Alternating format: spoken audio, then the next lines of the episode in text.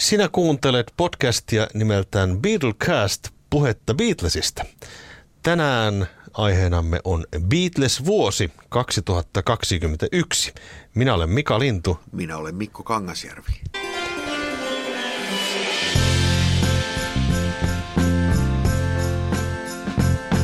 Jotta olisimme loogisia, niin aloitetaan tämä jakso vuodesta 2020. ja toisaalta tämä on meidän podcast, että mehän voidaan tehdä ihan mitä vaan, aloittaa vaikka vuodesta 67, jos me halutaan. Kyllä, mutta lukiossa jo opetettiin, että älä kirjoita asian vierestä tai otsikon vierestä. Että, niin. Koitetaan nyt vähän pysyä. Pysytään suurin piirtein aisoissa, mutta oikeastaan meidän pitää aloittaa viime vuodesta ihan sen takia, että tota, nämä julkaisut, mitä tässä on tulossa, niin ovat oikeastaan jatkumaa sille, mitä tuossa viime vuonna julkaistiin. Tota, syksyllä tuli John Lennonilta uusi kokoelma Gimme Some Truth, kaksi edellistä tavaraa, joista sitten tästä tuli myöskin useampi eri painos, josta sitten laajin painos on semmoinen, jossa on mukana Blu-ray ja juliste ja tarraja, kuten näihin bokseihin yleensä kuuluu tällaista lisäkrääsää. Ja tällähän juhlistettiin sitten Lennonin 80-vuotis juhlapäivää. Lennonilta on aikaisemminkin tullut kokoelmia. Tota, onko sä kuunnellut tätä uutta kokoelmaa millään lailla? Joo, olen. Heti silloin julkaisun, julkaisupäivänä kuuntelin Spotifysta tämän ja sitten kyllä mä ostinkin ja yleensä nämä kaikki tällaiset merkittävät julkaisut tuppaan ostaa. ja tota, tässähän tuli myös Blu-raylla 5.1 miksaus näistä biisistä. Että nämä on uudelleen miksattu kokonaan. Ja näitä Lennonin kokoelmia on julkaistu siis niin kuin Niitä tulee tasaisen tahti. Tasaisen tahti, niin. että jos eh, vuonna 1975 tuli Shaved Fish-niminen kokoelma, missä Lennon oli itsekin vielä mukana kasaamassa sitä, mutta sitten, sitten heti hänen kuolemansa jälkeen julkaistiin, julkaistiin The John Lennon Collection, ja nämä kaikki niin kuin sen jälkeen tulleet kokoelmalevyt jollakin tavalla noudattaa sitä aina ihan samaa kaavaa. Et siinä on mm. vähän se, että levyyhtiöt tekee uuden tuotteen ja ne sitten jolla, jollakin tapaa paketoi sen uudelleen ja sitä tapahtuu tasaisin väliajoin. Mutta sen takia pidän tätä nyt merkittävänä, että tässä on ihan oikeasti ne on miksattu nämä biisit uudelleen. Tämmöinen tapahtui jo 2000-luvun alussa, eli silloin julkaistiin kaikki Lennonin albumit sillä tavalla, että viiden vuoden aikana lähtien Imagine-levystä vuonna 2000, niin ne julkaistiin uudelleen miksattuina. Mutta jostain syystä niitä miksauksia, ne on vähän nyt unohdettu, että sitten tuossa 2010-luvun alussa tuli taas uudet kokoelmat ja remasteroinnit, niin niissä taas käytettiin niitä vanhoja, hmm. vanhoja miksauksia, mikä oli mun mielestä vähän outoa. Hmm. Mutta tässä kohtaa nyt ilmeisesti on taas tulossa sitten tämmöinen uusi miksausrupeama, eli nyt jo Plastic Ono Band ja Imagine-levyt on julkaistu tämmöisenä The Ultimate Mix sarjana ja sitten tämä kokoelma noudattelee myös tätä. Eli tässä on mukana paljon näitä single-biisejä, mitä ei ole varsinaisilla LP-levyillä ollut alun perinkään, niin niitä on tässä sitten miksattu uusiksi. Mm. Ja selkeästi silloin, kun mä, joulupukki toi tämän mulle, tämän tota, boksin, boksin ja tota, sitten kun mä sitä kuuntelin ja rupesin pohtimaan, niin tajusin, että hetkinen, tämä nyt entelee jota, todennäköisesti jotain suurempaa rupeamaa, että meneekö tässä nyt sitten kaikki rahat tähän, en tiedä. Mutta mitä mieltä sä tästä kokoelmasta? Mä oon sitä mieltä, että toki tässä nyt on nämä perusbiisit, mitä pitääkin olla, isot hitit, mutta sitten tässä on tämmöisiä muutamia jännyyksiä. On pari kappaletta, jota mä en olisi kyllä millään laittanut tälle kokoelmalle. Yksi on tämä Angela, joka on varsin tuntematon biisi Lennonin tuotannossa. Ja sitten tota, Every Man Has a Woman Who Loves Him. Joo, Angelahan on sieltä Sometime in New York City-levyltä, mikä on varsin ehkä syystäkin vähän unohdettu levy. Et mä tykkään siitä Luck of the Irish-biisistä kovasti, mikä on sillä levyllä, mutta siitä aina sitten taas, yleensä kun näitä kokoelmia tehdään, niin nostetaan aina joku biisi, että joskus mm. on nostettu sitä New York City-biisiä ja mm. joskus on nostettu John Sinclair. John Sinclair on ollut joo, mutta nyt nostetaan Angela, mikä joo. on kyllä vähän outoa. Se on vähän erikoinen. erikoinen se on ihan tota... tavallaan, se on ihan nätti biisi, mutta ei se nyt ehkä ihan tämmöiselle kokoelmalle nyt kuulu. Mm.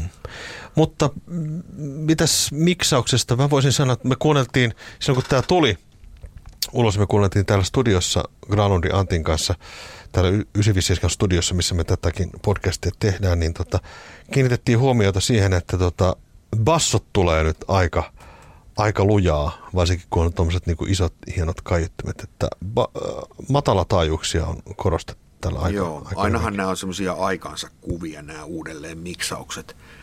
Ja nyt tällä hetkellä nyt on vähän muodissa se, että äänitteet on aika semmoisia pyöreitä, pyöreitä ja pehmeitä sieltä alakerrasta, ja ne on kyllä nyt tässä näissä Lennonin, Lennonin uudelleen miksauksissakin tulee kyllä esiin. Ja samaa sanoisin tästä George Harrisonin All Things Must Passista, mistä puhutaan hetken kuluttua, niin siinä on vähän sama juttu, että aika pyöreitä ne on. Mä olisin itse tehnyt ne vähän, vähän ehkä kevyemmin. Mm. Mutta tota, en mä nyt silti sano, kyllä ne aika makelta kuulostaa. Että ne vokaalit on saatu tosi hieno mm, kyllä joo. Ne on, mikä kertoo myös siitä, että ne on aikanaan kyllä taltioitukin tosi hienosti. Ja. Ja tota, tekninen laatu on tosi hyvä niissä alkuperäisissä äänitteissäkin, joskin nykyään pystytään tuolla ATK-tekniikalla tekemään niille kyllä kaiken näköistä. Mutta kyllä mä tästä tykkään. En tiedä, että tuleeko tämä nyt mun levysoittimessa sillä, ta- sillä tavalla soimaan. Että kyllä mä nyt edelleen ehkä nostan sieltä tai pistän soimaan jonkun, jonkun niistä ihan alkuperäisistä varsinaisista levykokonaisuuksista mieluummin kuin tällaisen kokoelman. Mm. Sitten tota, viime vuonna joulumarkkinoille tuli Paul McCartneylta uusi levy, eli McCartney kolmonen. Tuliko se sinullekin pyytämättä yllätyksenä tämä levy? No kyllähän se aikamoisena yllätyksenä tuli. Siitähän on vuosien varrella aina spekuloitu, että koska sille sarjalle tulee jatkoa. Että McCartney-niminen levy tuli vuonna 70, joka oli sitten ensimmäinen. Beatlesit eivät edes virallisesti olleet hajonneet vielä silloin, kun se levy ilmestyi. Sitten heti siitä kymmenen vuoden päästä tuli McCartney 2, eli vuonna 80.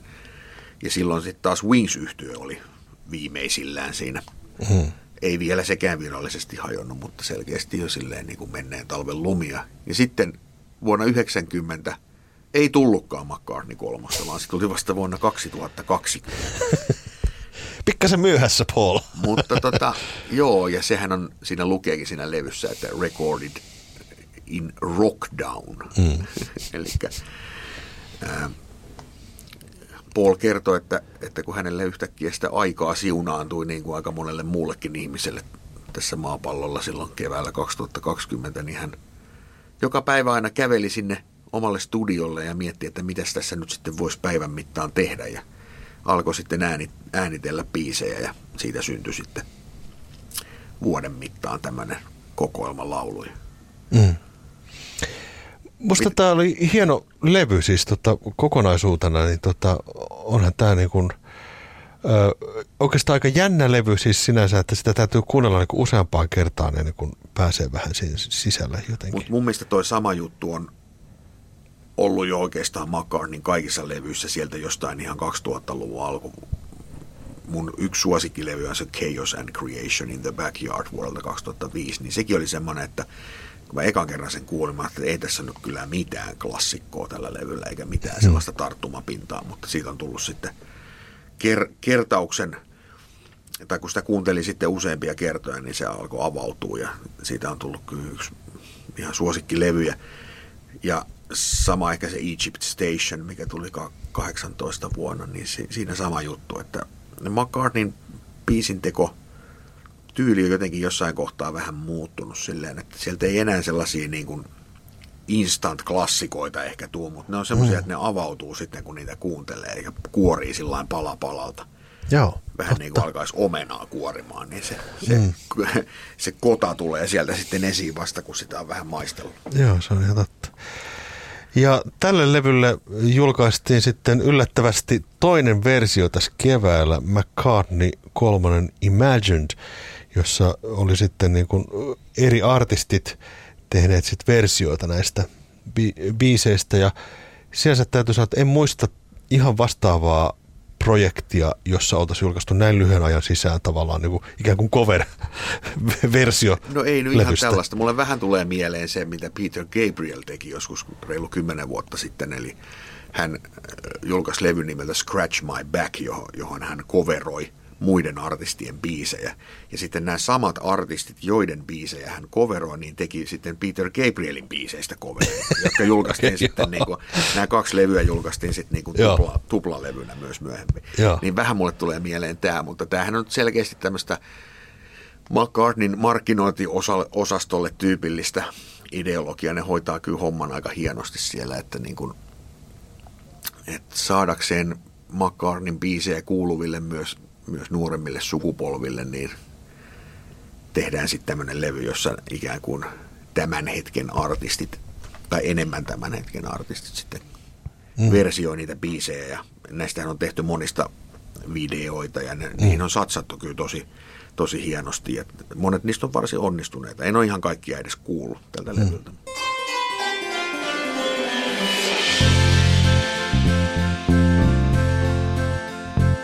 Ringokin on ollut työtelijäs varmaankin johtuen tästä lockdownista, joka pysäytti maailman tuossa viime keväänä ja Ringolta tuli Zoom niminen EP tällä kertaa. Tosin EPssäkin nyt biisejä on kuusi kappaletta. Ja tässähän on selkeästi nyt tätä tämmöistä niin lockdown meininkiä ihan kuultavasti. Tämä on kotistudiossa tehty ja sitten etänä, etänä sitten vieraillaan. Siellä on muun muassa Paulkin esiintynyt tuolla yhdellä biisillä ja Joo. vaikka ketä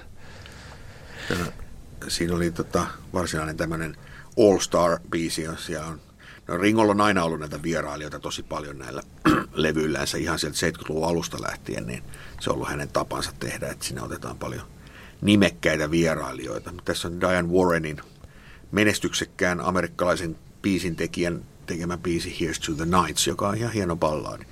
Ja Ringo on, Ringo on tehnyt kyllä tosi tasaiseen tahtiin aika aktiivinenkin ollut tässä niin kuin 2000-luvun puolella ja niitä uusia levyjä on tullut melkein parin vuoden välein.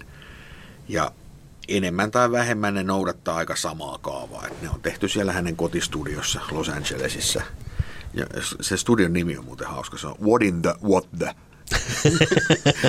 What in the What the Studios. Vai se nykyään Rockabella Studios, mutta joskus se oli mm. What in the What the.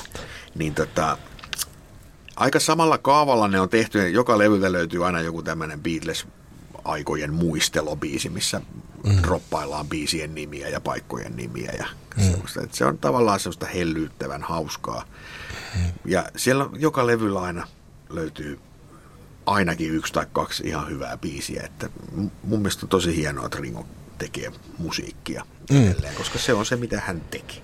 Joo, ja sitten tavallaan semmoista tiettyä pakottomuutta, että eihän hänen tarvitsisi tehdä oikeastaan yhtään mitään.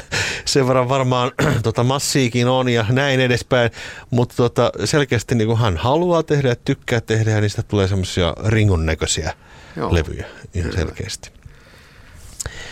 Sitten tuossa keväällä hieman äh, ehkä vähemmälle huomiolle jäänyt. Beatles-julkaisu tuleekin itse asiassa Bob Dylanilta. Bob Dylan 1970 niminen levy, itse asiassa triplalevy, jossa on koostettu vuoden 1970 sessioita, jossa kuullaan Dylanin työstöä New Morning-levylle ja tällä levyllä soittaa sitten Harrisonin George kitaraa. Joo, minä on ilmeisesti äänitetty silloin keväällä 1970, luultavasti yhden päivän aikana Joo. Tehty, tehdyt nauhoitukset, mistä sitten niin kuin Harrisonin All Things Must Pass-levylle sitten tehtiin biisit If Not For You ja I'd Have You Any Time. Onko se muuten mukana tässä? Öö, tässä ei ole. Ei. Sitä ei ole siinä, okei. Okay. Mutta tota, tästä sessiosta syntyy sitten ö, musiikkia myöhemmille heille levyille, että nämä on semmoisia nauhoituksia, että näitä ei ollut aikaisemmin julkaistu. Näistä oli ainoastaan If Not For You oli julkaistu 90-luvulla Bob Dylanin tämmöisellä Bootleg Series-kokoelmalla 1-3, niin löytyy tämä Harrisonin soittama, että molemmathan versioivat tätä, tätä biisiä sitten omilla levyillä. Plastic on a Band levyltä, eli John Lennonin soololevyltä ilmestyi iso boksisetti. Sitähän jo uumoiltiin tuossa Gimme Some Truth-kokoelmalla, jossa itse asiassa luki, että nyt keväällä on tulossa tämä 50-vuotis juhlapainos. Tämä oli sillä niin kuin jännä, jännä tota julkaisu, että tämä oli aika laaja. Onko tämä nyt kuusi CD, kun tässä oli ja, ja Blu-rayt ja kaikki tälleen päälle ja jotenkin ei olisi odottanut, että näistä sessioista olisi tullut näinkin paljon materiaalia, mutta niin sitä vaan saatiin tavaraa Joo. tällekin boksille. Tässä on nyt myös sitten siinä isoimmassa boksissa on se 5.1 miksaus ja Dolby Atmos miksaus myös tältä levyltä. Tämä on kyllä semmoinen levy, että eh, vaikea kuvitella tällä kun itse on kuullut tämän vasta vuonna 1988. Tämä oli yksi ensimmäisiä silloin, kun itse Beatles-innostuksen sain ja sitten ryhdyin tutkiin myös näitä soolotuotantoja, niin tämä oli yksi ensimmäisiä soololevyjä, mitä mä oon kuullut kirjastosta lainasi. Ja tämä jotenkin iski silloin jo, että miten tällaista voi olla. Tämä on mm. niin, niin raaka ja rehellinen ja minimalistinen levy, että tämä on täytynyt silloin vuonna 70 olla, olla aika shokki mm. ehkä niin kuin joillekin kuulijoille. on jutellut joidenkin ihmisten kanssa, jotka on tämän silloin tuoreeltaan kuullut ja kertoo, että kyllä se oli, oli aika pysäyttävä kokemus kuulla tämmöinen levy. Ja tämähän on Lennonille semmoinen terapia-levy ollut silloin, missä hän huutaa koko 60-luvun ulos itsestään. Mm. Hän oli Joko Onon kanssa osallistunut tämmöiseen Primal Scream-terapiaan ja sitä tekniikkaa tällä levyllä monessakin biisissä käytetään. Et Lennon ihan, ihan sano, sananmukaisessa merkityksessä huutaa itsestään mm. ulos. Ja julkaisunahan tämä on tota, ö, samankaltainen kuin Imagine-levystä tuli tuossa muutama vuosi sitten, eli on tehty tällaisia niin kuin ihan uudelleen miksattu ja sitten on siellä on tämmöisiä niin kuin Evolution uh, Documentary nimellä meneviä, jossa niin kuin esitellään sitten, miten tämä biisi on rakennettu ja, ja näin edespäin. Eli hyvin laajasti niin kuin dokumentoitu ja hieno kirjakin siinä sitten mukana. Ja, ja selkeästi niin kuin, vaikuttaako tämä nyt siltä, että ehkäpä Lennonin ainakin merkittävimmistä julkaisuista on tulossa samanlaisia bokseja no, tässä tulevaisuudessa. Tuntuu, siltä, että ne, tosin ne nyt taisi ne merkittävimmät jo mennä tässä sitten. Niin. Että, että, sitten ne, että mitä niistä sitten niistä muista. Ja onko niistä sitten sitä ylijää tai tämmöistä niin kuin sessiomateriaalia riittävästi tällaisiin julkaisuihin, että sitäkin niin. on, että levyt tehdään aina, sen sessiot on vähän erilaisia, että jostakin sitä matskua jää paljon ja jostain ei välttämättä yhtään. Mm. Et tota, nähtäväksi jää. Mm, aivan. Tulevaisuus näyttää sen. No sitten toinen mahtava boksi, joka tuossa elokuussa ilmestyi, oli All Things Must Pass, eli George Harrisonin triplalevyn äh, triplapainos, jossa tota, oli myöskin äh, miksattu uudelleen ja, ja massiivinen julkaisu kaiken kaikkiaan, mutta tässä ei oikeastaan ihmettele yhtään, että tämä oli näin massiivinen julkaisu, koska tämä alun perinkin oli jo massiiviset sessiot, puoli vuotta kesti. Joo, ja sitten tämä julkaisu sinänsäkin oli alun perinkin hyvin massiivinen, että ei, oliko keltään popmusiikin artistilta siihen mennessä julkaistu, että, niin kuin, että ensimmäinen varsinainen soololevy tulee, niin se on triplalevy. Kenen idea sekin? Jossa siis kaksi LPtä oli varsinaista sitä levyä, levyä ja sitten kolmas levy oli sitten semmoinen Jami, mm. Apple Jam nimellä nimetty levy, missä on monta semmoista pitkää jami, jami-biisiä. Itse on kuunnellut sen ehkä kaksi kertaa. Mm mutta se kuuluu olennaisena osana kuitenkin tähän All Things Must Pass-levyyn. Ja Harrison itse julkaisi tästä silloin vielä elinaikanaan vuonna 2000 tästä tuli semmoinen 30-vuotisversio, missä hän kansiteksteissään sitten se masteroitiin silloin uusiksi, mutta sitä ei vielä miksattu ja hän siinä esittää tämmöisen asian, että häntä ehkä hieman harmittaa, että olisi voinut miksata tämän uudestaan, että hän katui itse sitä, että Phil Spector, joka oli levyn toinen tuottaja, niin käytti tällä levyllä aika paljon sitä tekniikkaa, mistä hän oli kuuluisaksi tullut, eli monet biisit hautautui tämmöiseen Wall of Soundiin, Spectorin käyttämiin tuplauksiin, kaikuihin, että se Harrisonin oma ääni sinne vähän välillä katoaa siinä alkuperäisessä versiossa. Ja nyt se sitten miksattiin, ja mä itse asiassa odotin, että se olisi tehty vielä jotenkin että näitä olisi vielä kuivatettu jotenkin enemmän näitä biisejä, että se, se spektori oltaisiin sieltä häivytetty enemmän, mutta kyllä se kyllä nyt edelleen kuulostaa sillain kuitenkin, että tämä kyseessä on sama levy ja se tavallaan kuulostaa edelleen samalta, että ne miksaukset on vaan selkeämpiä kun nykyteknologialla pystytään erottelemaan sieltä enemmän niitä alkuperäisiä raitoja ja tekee niille kaiken näköisiä vippaskonsteja, että ne saadaan mm. kuulostaa.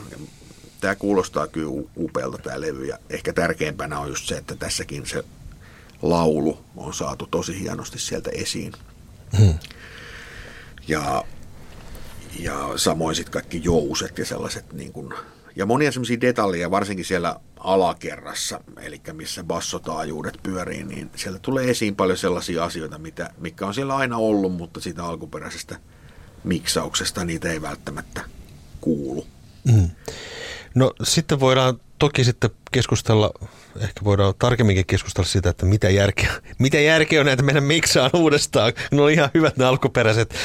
Tota noin, niin, mutta mä kyllä näen tässä tiettyä semmoista, että ö, tässä kun on formaatit vaihtuneet vuosikymmenestä toiseen, niin oikeastaan tämä digitaalitekniikka on nyt saanut semmoisia työkaluja, jolla pystytään tekemään sitten hyvän kuulosia miksauksia ja, ja, ja, ja niin edespäin. Eli mun mielestä tämmöiset uudelleenmiksaukset kyllä puolustaa paikkaa. Tiedän toki ihmisiä, jotka ovat sitä mieltä, että, että se alkuperäinen on paras, mutta tota, tekniikka on kuitenkin kehittynyt ja tämä digitaalinen muoto on hyvin erilainen kuin se analoginen. On ja sitten sit myös se, että ihmisten kuuntelutottumukset on muuttunut, koska aika kuluu ja – me omaksutaan koko ajan sitä ympärillä olevaa maailmaa, missä me eletään ja kuunnellaan musiikkia tavallaan vähän eri tavalla kuin aikaisemmin, niin siinä mielessä mäkin puolustan näiden uudelleen miksausten tekemistä, mutta mä tykkään siitä, että ne tehdään sillä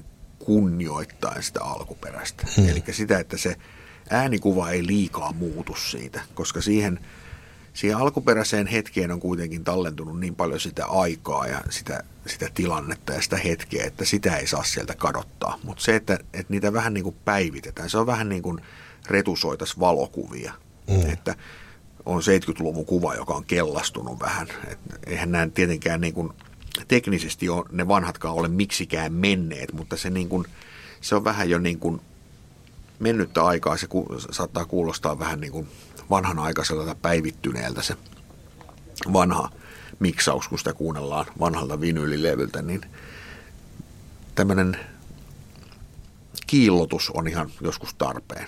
Eikä mm. se muuta sitä varsinaista taideteosta yhtään sen huonommaksi. Niin, no restauroinahan sitä maalauksiakin ja Juuri kiillotetaan hopeita, että tota, miksei äänellekin tehdä sama.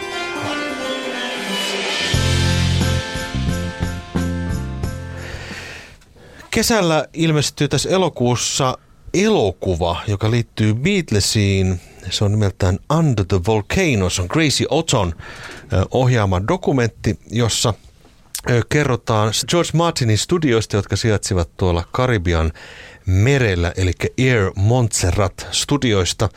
Ja siinä elokuvassa esiintyy monia merkittäviä art- artisteja, muun muassa Sting ja Mark Knopfeld ja niin edespäin.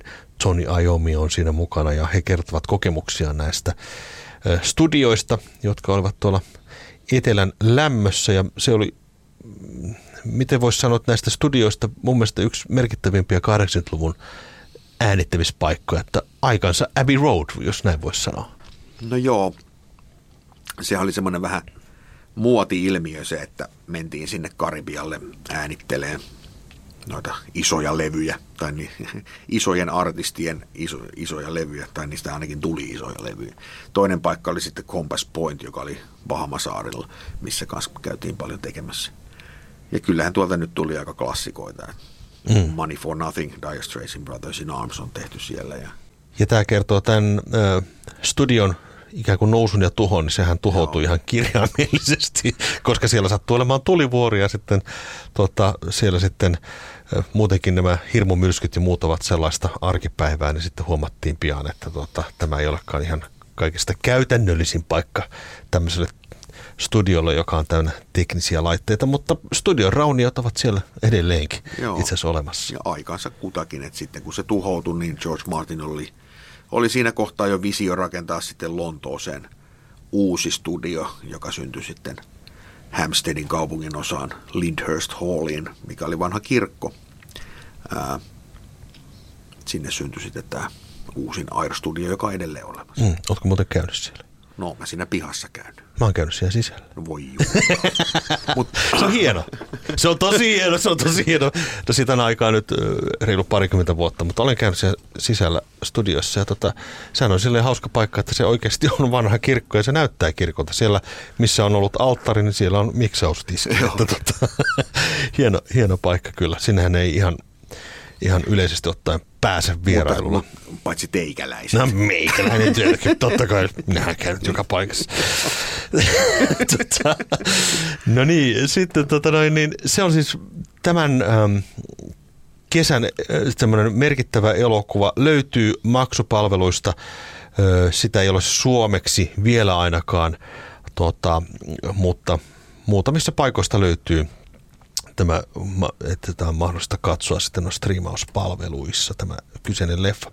Sitten tota noin niin, ö, merkittävä elokuvauutuus tuli tässä Disney Plusalle ihan vähän aikaa sitten. Eli nyt tätä äänittäessä päivämäärä on kuudes päivä syyskuuta.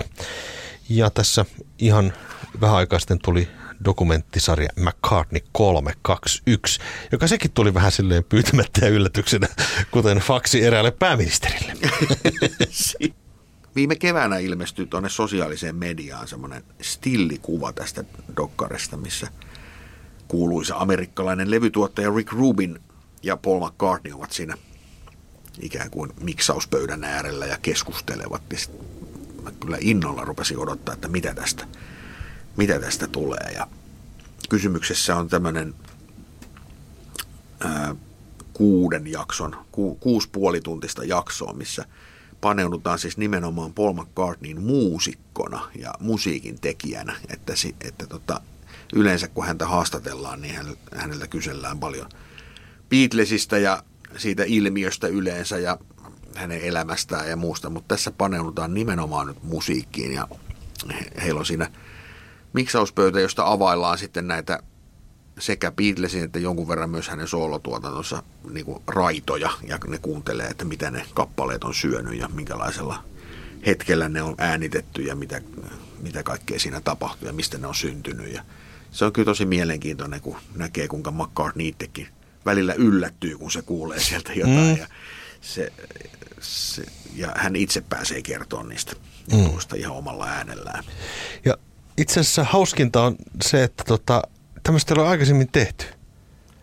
Ei ole tehty. Ihan, ihan vastaavaa. Niin tämä oli siis silleen niin kuin ilo, ilo katsoa. Olen nähnyt sellaisia, jossa on jossa esimerkiksi Beatlesin tuotantoa puretaan, että siinä on ollut jotain muita ihmisiä, keskus, musikologeja ja tämmöisiä. Niin puhuvia päitä. Puhuvia jotka- päitä. Niin kuin mekin tässä nyt tosi viisaina. Viisaina vaan puhutaan toisten Juuri asioista. Juuri näin. Kyllä. Niin, niin, tota, että se, että oikeasti puretaan sitä musiikkia, joka on itse asiassa se koko suola tässä asiassa, se, se ydin, mi- minkä pitäisi palata, niin oli silleen niin kuin hauska, hauska tota, nähdä. Ja, ja melkein toivoin jossain vaiheessa, että tulisi kausi kaksi. Se oli kyllä niin mukavaa Joo. katsottavaa. Kyllä. Jos tästä nyt jotain kritiikkiä voi esittää, niin ehkä se, että, että toki niin kuin Paul McCartneykin kertoo asioista tavallaan sen suodattimen läpi, mitä hän on itsekin niin kuin viimeiset 50 vuotta kuullut ja lukenut. Mm. Että monet niistä, fakt, mitä hän esittää faktoina, niin kuinka mo- monet niistä itse asiassa onkin niin kuin sellaista kirjoitusten ja tämän kuluneen ajan värittävää myyttiä, että hän varmaan miljoonanteen kertaan kertoo sen, että kuinka hän teki biisin Getting Better ja Lennoni heitti sinne sitten lainin Couldn't Get Much Worse. Hmm. Ja nämä esimerkit on hyvin tämmöisiä niin kuin kuultuja ja sitten sit huomaa, että hän ei itse No Paul McCartney ei ole koskaan ollut mikään semmoinen, niin, koska hän on aina katsonut elämää eteenpäin, niin hän ei ole koskaan ollut mikään muistihirviö, että hän, hän ei tota, välttämättä aina ihan muista tarkalleen, koska jotain tapahtui. Että tässäkin sarjassa hän muistelee, että Beatlesit teki yhden levyn vuodessa ja Juh. neljä singleä. Kyllä hän teki kaksi levyä vuodessa käytännössä melkein koko ajan. Asiavirheitä, Ja, Paul. sit- ja hän muistelee, että Lennon, Lennon kiit, äh, kehui hänen Here, There and Everywhere nimistä kappaletta Alpeilla, kun he oli kuvaamassa Help-elokuvaa, mutta se biisi tehtiin vasta kyllä vuo- vuosi sen jälkeen. Tässä on jälje, jätetty tämmöisiä niin kuin selkeitä virheitä, jotka niin kuin on sellaisia, että aika lyhyelläkin Beatles-koulutuksella niin kuin ihmiset, meilläkin on. ihmiset tietää, että ne on virheitä, mutta toisaalta se on inhimillistä ja mm. se, se, miten toi on kuvattu, niin se on tosi niin kuin intiimi ja sellainen, siitä, siitä tulee niin kuin tosi hyvä fiilis ja mieli, mieli siitä, kun näkee kuinka, kuinka tota 79-vuotias Paul McCartney itse kuuntelee niitä omia tekeleitä ja muistelee sitä aikaa. Mm. Ennen kuin mennään tulevaisuuden julkaisuihin, niin tässä kuule kyssäreitä. Siitä otapas korttia käteen ja trivial pursuittia ja saa nähdä, tiedänkö Beatlesista enemmän kuin Paul McCartney. Mikä oli Paul McCartneyn syntymäaika?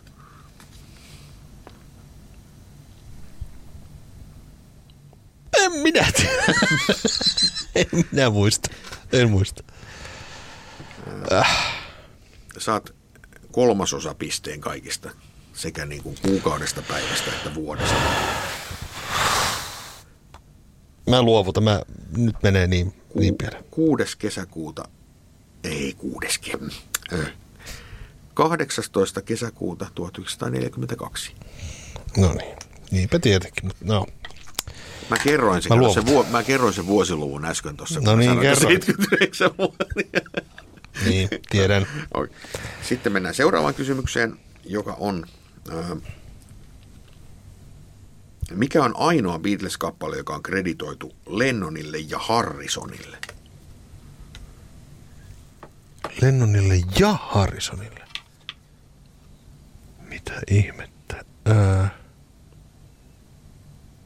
Cry for a Shadow oli McCartney. Eikö niin? Cry for a Shadow. Kyllä. Joo, no niin.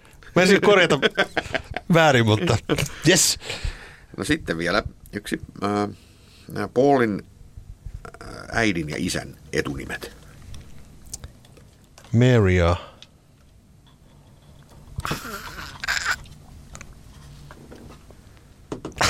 Nyt mä unohdin isän nimen. En muista. James, eli Jim. James, niin. James Paul McCartney, totta kai. Eikä siitä tuli y- puolitoista pistettä. Puolitoista ja. pistettä, juhuu. Nyt siirrytään tulevaisuuteen, eli tässähän on ö, jo loppuvuodeksi tulossa julkaisuja, joista me emme tätä äänittäessä tiedä mitään muuta kuin ehkä jotain yksityiskohtia. Eli nyt on siis kuudes päivä syyskuuta, kun tätä äänitetään.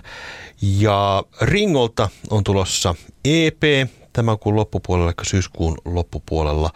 Hän on ilmeisesti nyt sitten innostunut näistä EPistä.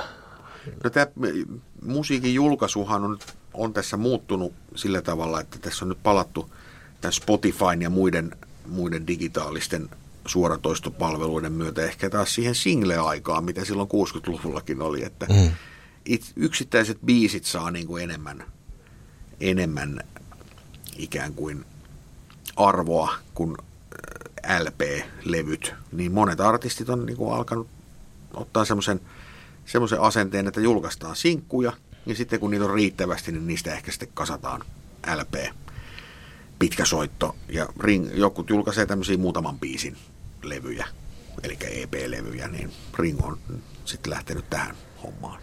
Change the World biisi on jo itse asiassa tuolla kuunneltavissa ja tota, ainakin kun tota kuuntelen, ehtaa Ringoa sieltä on taas tulossa. Eli All Star ihmisiä ja, ja tota, mukavaa letkeitä meininkiä ja maailman parannusta ja sellaista. Ringo on ottanut tämmöisen peace and love-asenteen ja se on ihan hyvä, että joku jaksaa sen puolesta. Se on kyllä Taistella. hyvä. Tässä kyynisessä maailmassa kyllä. joku pitää rakkauden ja rauhan puolta. Tota, Ringon jälkeen sitten tässä loppuvuodessa on, loppuvuodesta on tulossa McCartinta kirja nimeltään Lyrics.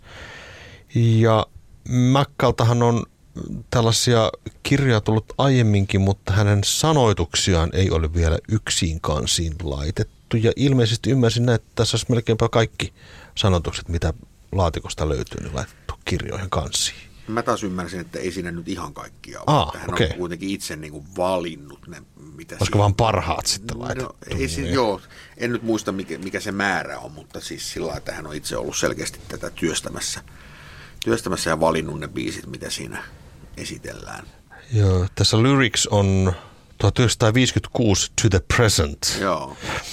Että tota, ei se varmaan ihan kaikki on laitettu, mutta ö, hän on ainakin ilmaissut, että näissä 154 biisissä, jota hän tässä julkaisee, niin tässä on mukana sitten vähän tämmöistä elämänkerrallistakin tekstiä, eli sitten avataan vähän, että missä kohtaa nämä sanotukset ovat syntyneet ja vähän taustaa sitten näille äh, sanoille. Ja tota, tämä tulee myöskin suomen kielellä käsittääkseni tämä kirja tässä sitten samoihin aikoihin kuin englanniksikin, että ihan mielenkiintoinen julkaisu. Joo. Aika massiivinen. Joo, mielenkiinnolla odotan, että mitä siitä nyt on sitten suomennettu. Että Niin. Onko, kyllähän ne biisit varmaan siinä esitetään alkuperäisessä muodossaan, mutta että onko niitä biisin tekstejäkin sitten niin kuin suomennettu. Kyllä, aivan. Tiedä, kun en ole tutustunut aiheeseen vielä paremmin. Mutta No se näkee sitten, kun se tulee. Se nähdään sitten. Kyllä. Mutta sitten tulee vielä tänä vuonna aika odotettu julkaisu. Nytten, eli sitten elokuvaohjaaja Peter Jackson on työstänyt nyt vu- vuosikausia jo Let It Be elokuvasta uutta versioa. Tai äh, alun perin me luultiin, että Let It Be elokuvasta tulee uusi versio. Mm. Mutta nyt sitten siellä Disney Plus-kanavalla ilmestyykin sitten tällainen sarja, missä on käytetty sitä samaa filmimateriaalia, mitä silloin vuonna 69 alkuvuodesta kuvattiin Twickenhamin filmstudioilla ja siellä Savile Rown katolla oli se kattokonsertti ja niiltä ajoilta. Ja mä oon sitä mieltä, että tämä ainakin sen teaserin perusteella, mikä siitä on jo julkaistu YouTubessa, niin tämä tulee muuttaa historiankirjoitusta Mm. koska niistä sessioista on aina annettu sellainen kuva, että ne oli semmoista hyvin synkkää aikaa ja se oli pelkkää riitelyä ja siellä oli kylmä siellä Twickenhamissa, mm. ne kukaan ei viihtynyt, siellä ei ollut kiva olla. Ja näistäkin myyteistä monet on peräsi siitä Philip Normanin Shout-kirjasta. Mm. Toki he on itsekin Beatlesit puhunut. Puhunut Kyllä, siitä. muistaakseni Antologissa he puhuvat, että se oli niin Joo. kurjaa ja oli, ei ollut kivaa ja näin edespäin. Mutta sen teaserin perusteella, ja no filmimateriaalista nyt saa leikkaamalla mitä vaan, mutta, mutta tuskin ne nyt ihan niin kuin sillä tekemällä tehtyjäkään ne kohtaukset oli, niin kyllä siellä varmaan ihan mukavaakin välillä oli. Ja Niin, tässä oli, silloin kun tämä siis tähän piti alun perin julkaista jo vuonna 2020, siis Joo. elokuvan muodossa, ja sitten yhtäkkiä ilmoitettiin, tai nyt yhtäkkiä, mutta siis ilmoitettiinkin tämän vuoden puolella, että siitä tuleekin sarja, kuusi tuntinen sarja. Eikö hetkinen, eikö se oli viime vuonna?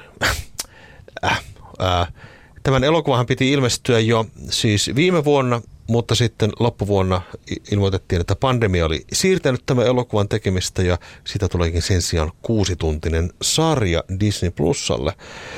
Jotkut ovat tuolla fanipöhinöissä vähän närkästyneet tästä, että yritetäänkö tässä nyt uudelleen kirjoittaa historiaa, tai vähän niin kuin kiilottaa sitä synkkää historiaa, mutta mä vähän luulen, että tässä ei ole siitä kysymys kuitenkaan, koska tota, en usko, että jos on 60 tuntia filmimateriaalia, että tota, sieltä saataisiin pari hauskaa kohtausta kuuteen tuntiin.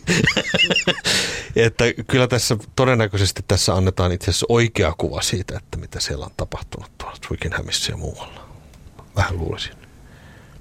Joo, ja sitten se, että kyllähän mun mielestä, no mä oon sitä mieltä, että historia nyt sille ei saa ruveta muuttamaan, mutta se, että voihan sitä oikaista sellaisia asioita ja tällaisia myyttejä, Mm.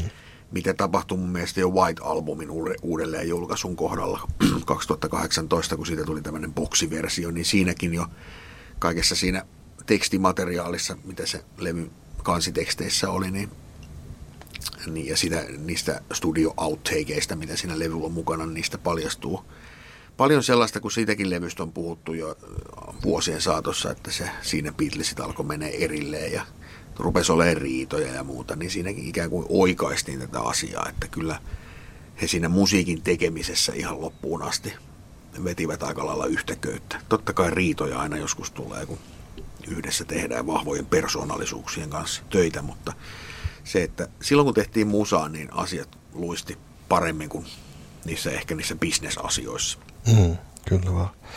Ja tämä on sitten hieno julkaisu, jota kaikki odottavat kieli pitkällä, että mitä siitä seuraa, mutta siihen, siitä saadaan maistiaisia jo itse asiassa lokakuussa, kun ilmestyy Let It Be Boxi.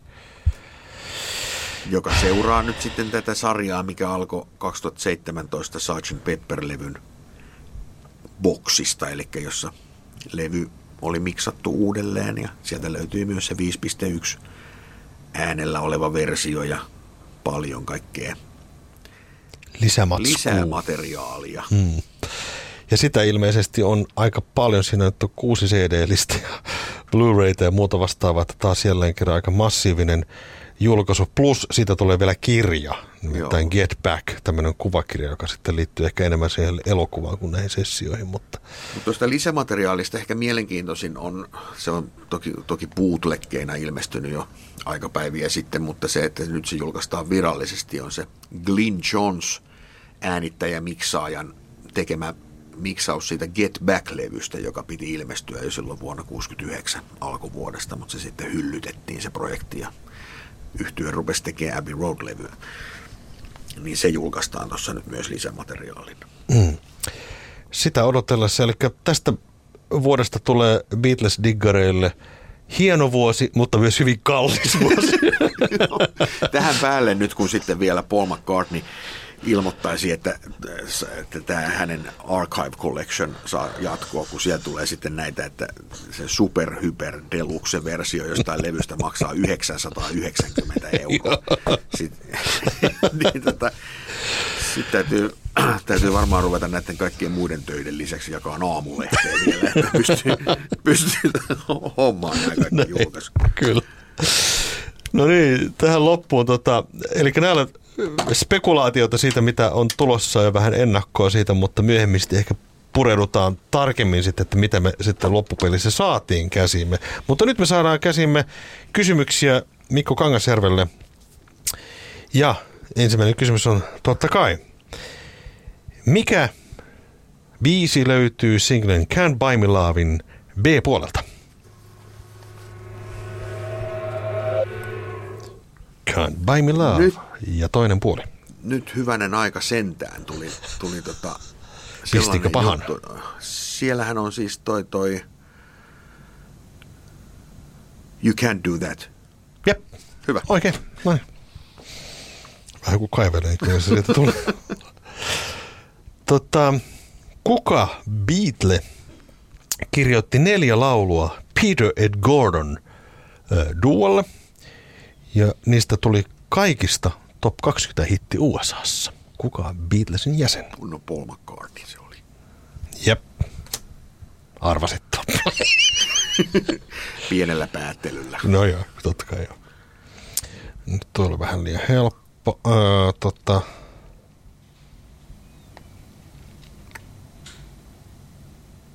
Ah.